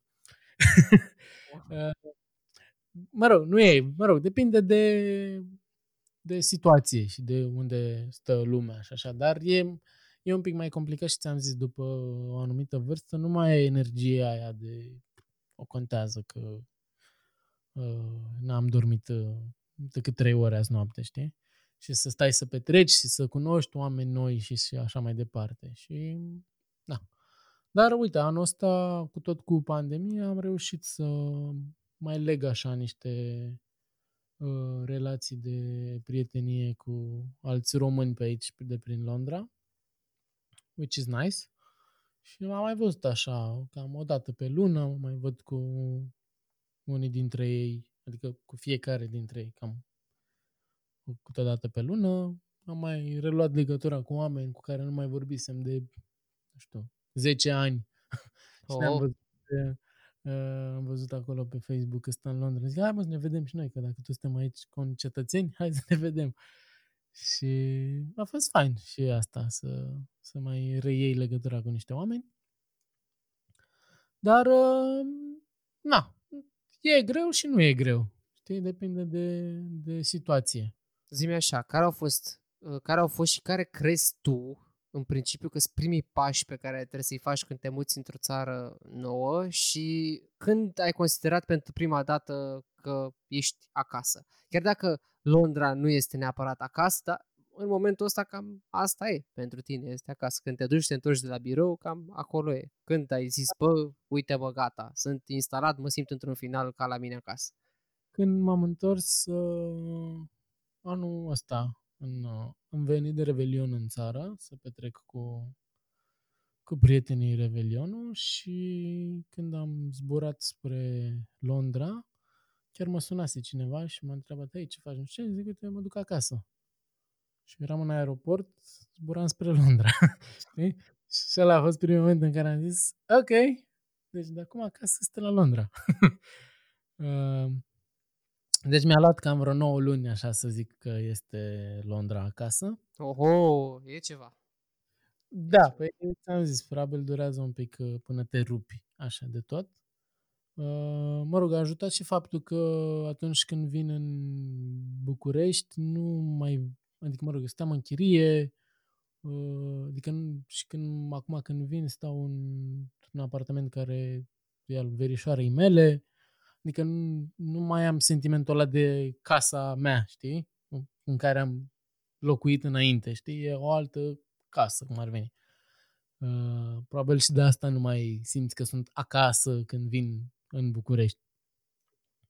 Și, na, odată ce te acomodezi undeva și începi să-ți decorezi lucrurile așa în stilul tău, deja devine, aia devine nouă casă. Și ca să-ți răspund și la prima întrebare, uh, păi nu știu, în primul rând trebuie să-ți rezolvi treburile astea cu acte, cu uh, în Londra, în U K trebuie să-ți rezolvi cu National Insurance Number-ul, N I N O, trebuie să te duci acolo repede că durează un pic până îți vine uh, numărul de asigurare ca să, pa, să plătești taxele la stat și așa mai departe. Recomand să vă faceți repede și un cont în bancă. Eu abia mi l-am făcut săptămâna trecută. Wow. Știu că ăștia super obsetează treaba cu contul în bancă. Adică pentru ei este o chestie de asigurare, gen chiar și human to human și human to business și așa mai departe. Adică pentru ei contul în bancă e sfânt la engleză. Da, ideea e că nu mi-am făcut pentru că de aici este un cerc vicios, că ca să-ți faci cont în bancă trebuie să ai dovadă de adresă, ca să ai dovadă de adresă trebuie să ai uh, un contract de închiriere și trebuie să ai un cont în bancă ca să... Wow. E un cerc de la vicios și eu mi-am făcut cont la Amones, care ei îți dau practic să fac cont de U K fără prea multe dovezi de adresă. Că asta, că trebuie să, când te duci la bancă, trebuie să dai proof of address. Care asta trebuie să fie, na, contractul, o factură de la utilități și așa mai departe. Chestii pe care n-ai cum să le ai încă. Mă rog, și pentru că mi-am tot primit salariul pe cardul ăsta de la Mones, nu mi-am bătut capul că mai am nevoie. Adică, mă rog, am încercat de vreo trei ori să-mi deschid cont, dar de fiecare dată mă simțit ca în România, de-alea, că stai așa că asta nu e bună ca dovadă, pe urmă m-am dus cu aia, National Insurance Number-ul și nu știu ce, și cu scrisoare de la muncă, că care să confirme că ai adresa la care stau și nu știu ce, a, nu, că nu e semnată de mână, e printată, na, am primit pe mail aia. Și am zis, bine, îmi bag picioarele în banca voastră, nu mai îmi fac niciun cont. Și până la urmă am făcut, uh, uh, acum o săptămână, în sfârșit am și eu cont bancar în U K. Și e o mică greșeală aici, pentru că cam asta te verifică peste tot, după contul bancar. Adică n-ai cont în bancă, nu prea există. Asta zic, da, asta știam și eu că la ei e nebunia asta. Am încercat uh, să-mi fac testul COVID și să mi-l aducă acasă, să-mi vină de la pe poștă să-l fac. Și am băgat acolo datele mele și pur și simplu nu m-au găsit. Nu am putut să-mi verifice identitatea, știi? Ceea ce eram, what? Ce? Ce aiurea. Deci să înțeleg că și la ei, la, cu birocrația, e tot uh, o apă și un pământ. La Isamaro, poate la ăștia, la Lloyd, unde am vrut eu să-mi fac, a fost un pic mai complicat, dar cam așa e peste tot. Da, și în rest, na, să-ți găsești chirie cât de cât de dinainte. Iarăși foarte complicat și cu chiria în Londra. Eu am avut noroc de fiecare dată că după ce am stat vreo trei luni la frate meu, până m-am mutat cu niște prieteni de-ai lui care stăteau în Londra, s-a eliberat o cameră la ei și a fost foarte simplu. După care, în martie, fix înainte să înceapă pandemia, m-am mutat într-un alt apartament, mai aproape de birou, asta era ideea. Acum sunt la birou tot timpul. uh, și asta a fost prin intermediul altei prietene care m-a întrebat la un moment, hei, tu nu vrei să te muți? Și zic, actually, ba da.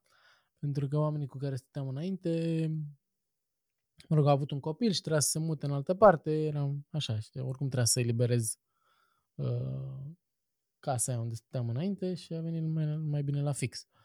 Dar știu oameni care se chinuie să-și găsească chirie și e foarte scump, cel puțin dacă vrei să stai foarte în uh, centru sau să nu faci două ore până, până în Londra, până în centrul Londrei.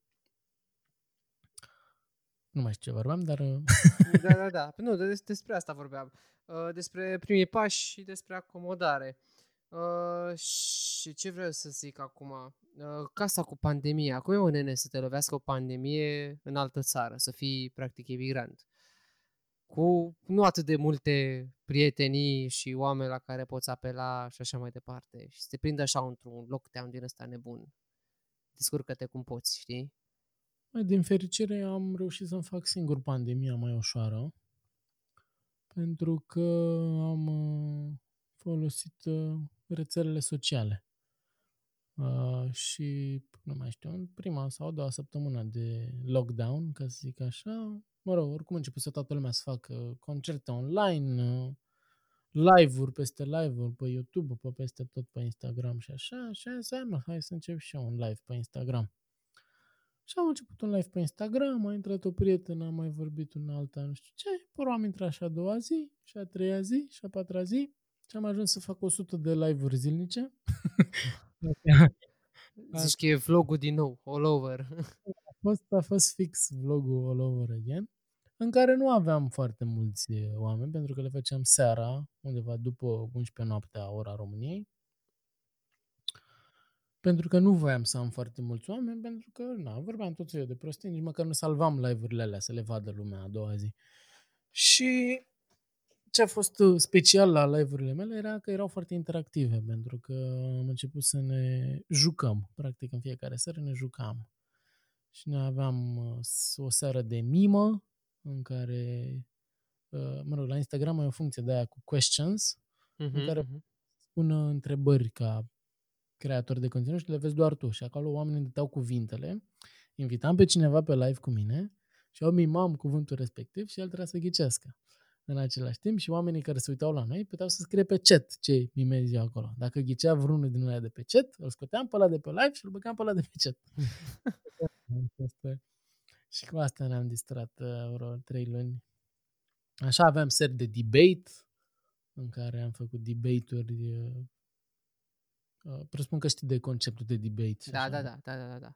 Dar, da. Uite, vezi, tu ți-ai ținut, practic, ți-ai ținut comunitatea, chiar dacă poate nu este aceeași pe care ți-ai format-o din blog și din YouTube, sau poate nu. E o parte din cei de acolo, sau poate ți-ai făcut una nouă, nu știu. Da, era o parte din oamenii care mă urmăreau, că na, erau oamenii care mă urmăreau pe Instagram și așa, și, ți-am aveam vreo maxim treizeci patruzeci de treizeci de oameni așa în medie pe seară. Mai puțin când mai intra, când cu mine au intrat pe live și Ristei și Bobonete și Adisână și, și atunci când mai intrau și de la ei se adunau mai mulți oameni. Dar am creat așa o gașcă de oameni pentru că, nu mai știu, la vreo săptămână după ce am început live-urile, pentru că eram cumva mai mulți care intram în fiecare seară, unul din ei, Nazef, a zis, hai să facem un grup în care să vorbim noi ăștia care intră mai des pe live-uri. Și am făcut un grup pe Instagram, se pot face grupuri și pe Instagram, în caz că nu știi. Practic, mă rog, eu un chat cu toată lumea. Uh, și a zis uh, livers, dar se citește livers. Și am zis, ok, suntem ficăței. Și așa s-a creat grupul de ficăței cu care, na, după ce făceam live-uri, pe urmă mai vorbeam acolo, că nu știu ce, sau îi anunțam, bă, vedeți că azi nu fac live-ul de la unsprezece, îl fac de la unsprezece jumate, sau mai știu eu ce. Și când intram pe live, ei erau deja acolo. Dar tu ai făcut și o nebunie după, când te-ai întors în țară. Da, da, da, stai așa că ajungem și acolo.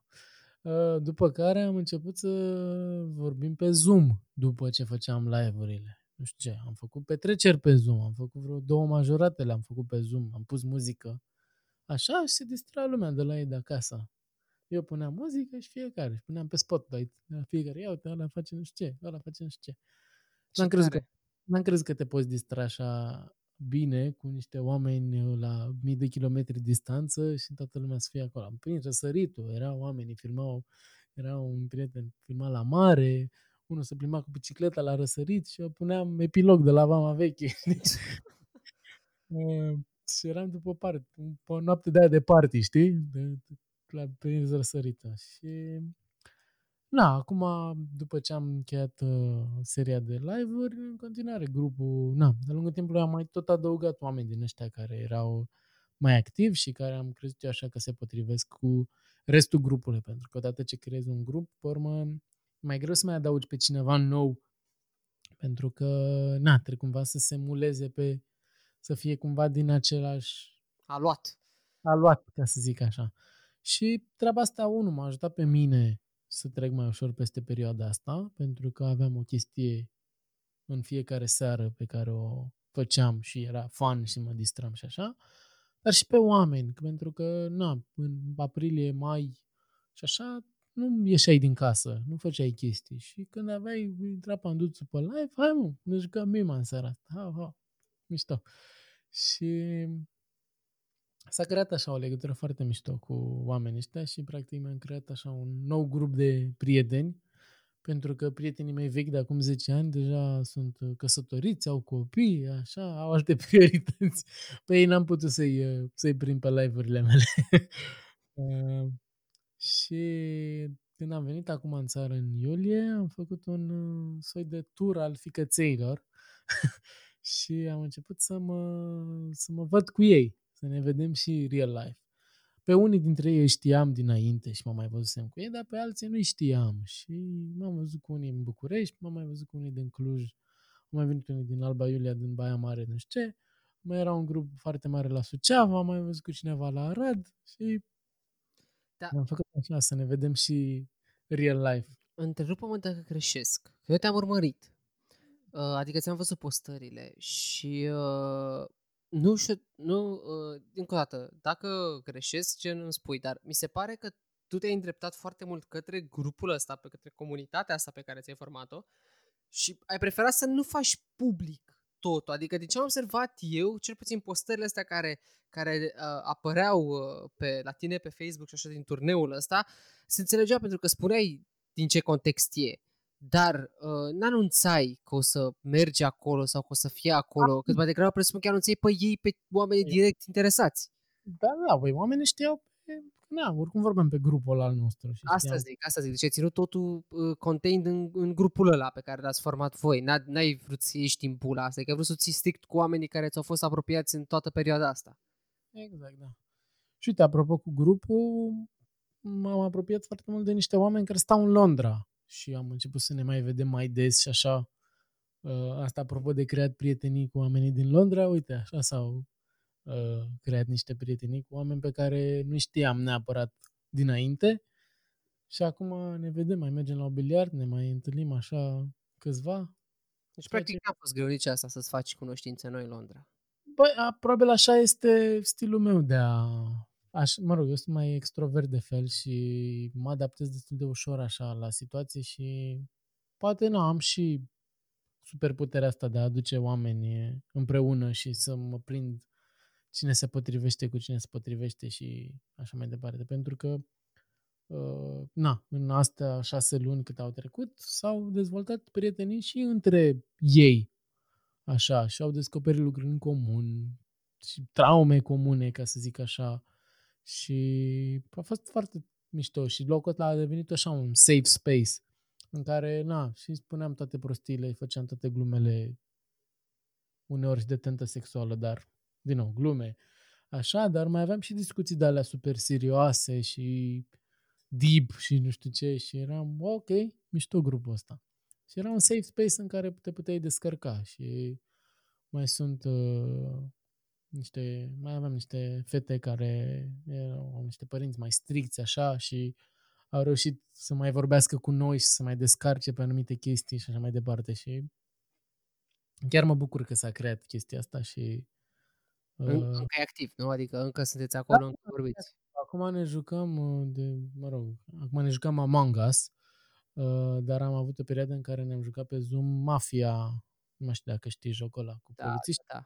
Cu așa... Se poate Among Us, tot acolo e, tot un fel de mafie da, și da, mafie. Da, da, da, da, doar că acum e, ăsta e mai grafic, da, ăla era doar de vorbăraie și ne certam și am dat eram glumiți, că bă, am petrecut cinci luni așa să avem încredere în noi și acum jucăm ăsta, nu mai are nimeni încredere în nimeni. Dar nu, că nu eram eu polițist, ba da, că te-am verificat. Da. Mafia e un joc periculos. Pentru toată lumea. Cine nu știe, Mafia este un joc foarte periculos. Pentru prietenii. Da, mi se pare foarte mișto. Și asta, că nu-l mai jucasem decât mă jucam prin două mii nouă două mii zece cu gașca de la facultate, cu gașca din Prime și așa mai departe. Cu și cărțile. Cu... Da, da. În cărțile de joc. Da, da, da. Atunci era cu cărțile de joc. Da. Hai să spun un moment mai greu, așa puțin. Că am vorbit de tot felul de momente din astea frumoase. Gen, e clar, mi-e clar și e clar, cred că pe toată lumea că te-ai acomodat și ne bucurăm, toată lumea se bucură pentru tine cu siguranță că ești bine acolo și că ți-ai găsit locul, dar trebuie să fie existat un moment de când te afli în Anglia, cu tot cu pandemia vieții, când pur și simplu poate, nu știu, ai simțit că băi, e foarte greu, am nevoie să vorbesc cu cineva apropiat, am nevoie să am pe cineva aproape, să mă destăinui, să-i spun ce am pe suflet. Un moment din ăsta mai greu în care ai simțit că, bă, nu e chiar România, nu e chiar acasă la mine. Băi, a fost, uh, și nu cred că am vorbit public despre treaba asta până acum, decât cu prietenii.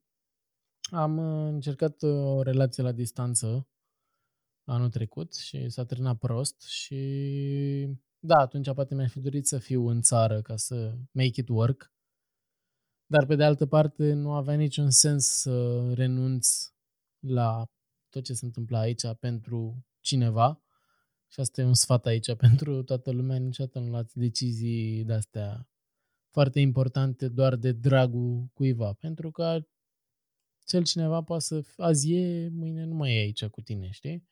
Și tu renunți la niște chestii doar de dragul lui și nu te, care nu duc nicăieri. Uh, și da, atunci m-a ajutat foarte mult că am reușit să vorbesc cu niște prieteni despre treaba asta și să trec peste momentul ăsta. Dar ăla să zicem că a fost așa un moment mai greu de când sunt aici, pentru că, na, poate în alte condiții ar fi funcționat niște lucruri, dar așa era mult mai complicat. Și țară străină și mulți străini în jur și, mă rog, l-ai pe fratele tău Da, cu toate astea... Nu mai stau la el, ne vedem și cu el, mă văd tot așa, cam o dată pe lună mai merg pe la el să mai stau cu el, cu nepoții mei, cu... Acum e și maică-mea. Deci, na, se mai văd familia cam o dată pe lună, dar în rest sunt tot singur, ca să zic așa, prin, prin zona asta. Da. Uh, uite, așa, ne apropiem de final. A fost chiar o, a fost chiar o discuție plăcută, cel puțin I really enjoy it. Sper că și cei care ascultă, gen, s-au bucurat da. Așa, dând cu aspiratorul, ștergând praful, cine știe ce fac. Sau în trafic. Sau în trafic, da, sau în trafic. Uh, plănuiești mă să te întorci? Ai, ți-a trecut prin cap așa să, să la un moment dat, să seama, acum mă gândesc că e prea devreme pentru... Abia ți-ai început cariera, vorba aia acolo, abia te acomodezi. Ai planuri în cap să revii în România la un moment dat? Momentan n-am planuri nici să stau, nici să mă întorc. Mă bucur de ce se întâmplă în, în viața mea acum, pentru că, apropo de colectiv, am rămas și cu o lecție foarte importantă după acea experiență, și anume că în fiecare zi trebuie să trăiești, pentru că azi ești, mâine nu mai ești. Mulțumim, Macanache. Da, da, da, exact, al lui Macanache am avut versul ăsta foarte mult. Probabil o să mi-l tatuez la un moment dat. Uh, uh, și da, nu mai fac neapărat uh, planuri pe termen foarte, foarte lung și mă bucur de oportunitățile care se întâmplă. Știi, dacă am ocazia să fac o chestie, o fac atunci, nu, nu mai amân chestii. Asta da, e foarte important. Fac chestia aia la treizeci și cinci de ani, când o să am aia, aia, aia și aia. Nu, frate, poți să te duci acum uh, să-l vezi pe Robbie Williams în Hyde Park, du-te, știi? Uh, poți să te duci acum, te-a chemat YouTube Music-ul să lucrezi la ei, du-te, nu ai nimic de pierdut. Mă rog, asta la mine plecarea a fost și că am avut și cumva uh, ideea că nu mă lega nimic neapărat aici, știi? Niște rate, o relație super serioasă, uh, nu știu, părinți bolnavi, bunici bolnavi sau mai știu eu ce, lucruri care pe unii îi împiedică să plece și să facă pasul ăsta de nebuni. Uh, și așa nu-mi fac neapărat planuri. Momentan mă bucur de experiența londoneză. Da, nu... Plănuiesc să mă întorc, nu știu, în următorul an în țară. Momentan îmi place foarte mult ce fac aici și cum se desfășoară lucrurile. Dacă nu o să mai meargă cu YouTube Music și schimbă ei strategia, să habar n-am, oricum primul pas ar fi să-mi găsesc în continuare tot ceva aici. Și abia dacă nu funcționează și așa, m-aș întoarce în țară. Deși nu știu ce aș mai putea să fac acum în țară ca să... să fie la același nivel cu, cu ce eu, fac. E un moment sensibil. În momentul ăsta chiar e, chiar e o perioadă destul de sensibilă. Nu, online nu moare, nu. Online o duce bine, dar în rest tot ce ține de exterior și de evenimente și chiar și muzica e greu, e sensibil. Da, e foarte complicat acum și din fericire, na, pe ce lucrez eu nu-mi fac probleme că uh, o să se strice lucrurile foarte curând, ceea ce, na, din nou, mă simt privilegiat și îmi pare rău de restul oamenilor care nu sunt așa privilegiați și cu perioada asta au, au avut foarte mult de suferit. Și cel puțin pe oamenii din zona mea de muzică și așa încerc să-i susțin pe cât posibil. Mai cumpăr un tricou, mai un bilet la un concert online, chiar dacă nu e aceeași experiență și așa mai departe, pe cât posibil. Ți-ai păstrat biletele de festivaluri? Uh, aveam, mamă, deci două mii douăzeci trebuia să fie cel mai cel an. Trebuia să merg la Coachella, pe urmă toată vara trebuia să merg la un festival de ăsta mare. Ba prin Spania, ba prin Belgia, ba prin Olanda, ba la Sighet, ba Untold, Electric uh, și așa mai departe. Pe unele, la unele n-am apucat să mă încă să-mi cumpăr bilet, dar la care... La Pe celelalte, la celelalte mi-am păstrat biletele și sper să-și revină un pic situația și anul viitor să, să... Dar să fiu așa, o amânare, că până la urmă nu pot să zic că mi-a prins chiar rău așa pauza asta. Dar dacă mai e încă un an de pauză, deja s-ar putea să, s-ar putea să nu mai fie ok. S-ar, da, s-ar putea să chiar nici pentru noi, nici pentru ei. Pentru, da, asta, adică încă un an de pauză s-ar putea să nu-și mai revină, de fapt, lucrurile deloc la cum erau înainte. Așa încă mai sunt șanse până dacă anul viitor se îndreaptă un pic lucrurile, sunt șanse să, dacă mai durează încă un an, deja se schimbă foarte, foarte mult datele problemei. E posibil să ne întoarcem la prima ediție a fiecărui festival. O să ne întoarcem la Peninsula două mii nouă și da. Mai fie așa, așa mișto cum sunt acum festivalurile. Mă rog, am trăit și am vedea, până la urmă, asta e situația și din păcate nu putem să controlăm noi lucrurile și nu depinde de noi. De noi depinde doar să încercăm să respectăm niște reguli și să, să facem lucrurile cât mai ușoare pentru, în primul rând, pentru cei din prima linie și apoi și pentru noi, că nu cred că vrea nimeni să aibă COVID sau... Băi, nu știu, cred că vrea nimeni în primul rând să fie, mi se pare, și ideea de a fi gripat, de a sta la pat cu febră o săptămână mm. și de a fi în durerile facerii și de a te simți ca dracu. Până, mie, mie, până și asta mi se pare oribil și nu înțeleg de ce ai vrea să te simți așa. De ce ai vrea să faci un act sadomasochistic de asemenea hal încât să stai la pat numai pentru că tu consideri că vezi chipurile COVID este nu știu ce căcat de virus care nu știu nimic. Nu mai poți să respiri din cauza măștii și așa mai departe. Da, exact, exact. Nu, nu e așa că să porți masca, uite, am, din fericire am reușit să și călătoresc așa un pic. Nu e așa greu să porți o mască patru ore. Și o faci pentru tine și pentru celălalt. Că dacă asta, și măștile astea funcționează dacă le poartă toată lumea, dacă le poartă doar unii, da, într-adevăr, nu funcționează, știi? Dar, na, mai e greu cu, cu unii oameni și n-ai ce să le faci, oricât de mult ai chinui. Aia zic. Hai să ne lași cu o întrebare mai, mai dubioasă, așa, din uh, perspectiva ta. Ce crezi că ar putea să ia România de la englezi, de la Anglia, din obiceiurile, stilul lor, organizarea lor, whatever? Din perspectiva ta, cât ai trăit până în acest moment acolo, ce ai văzut, ce ai experimentat?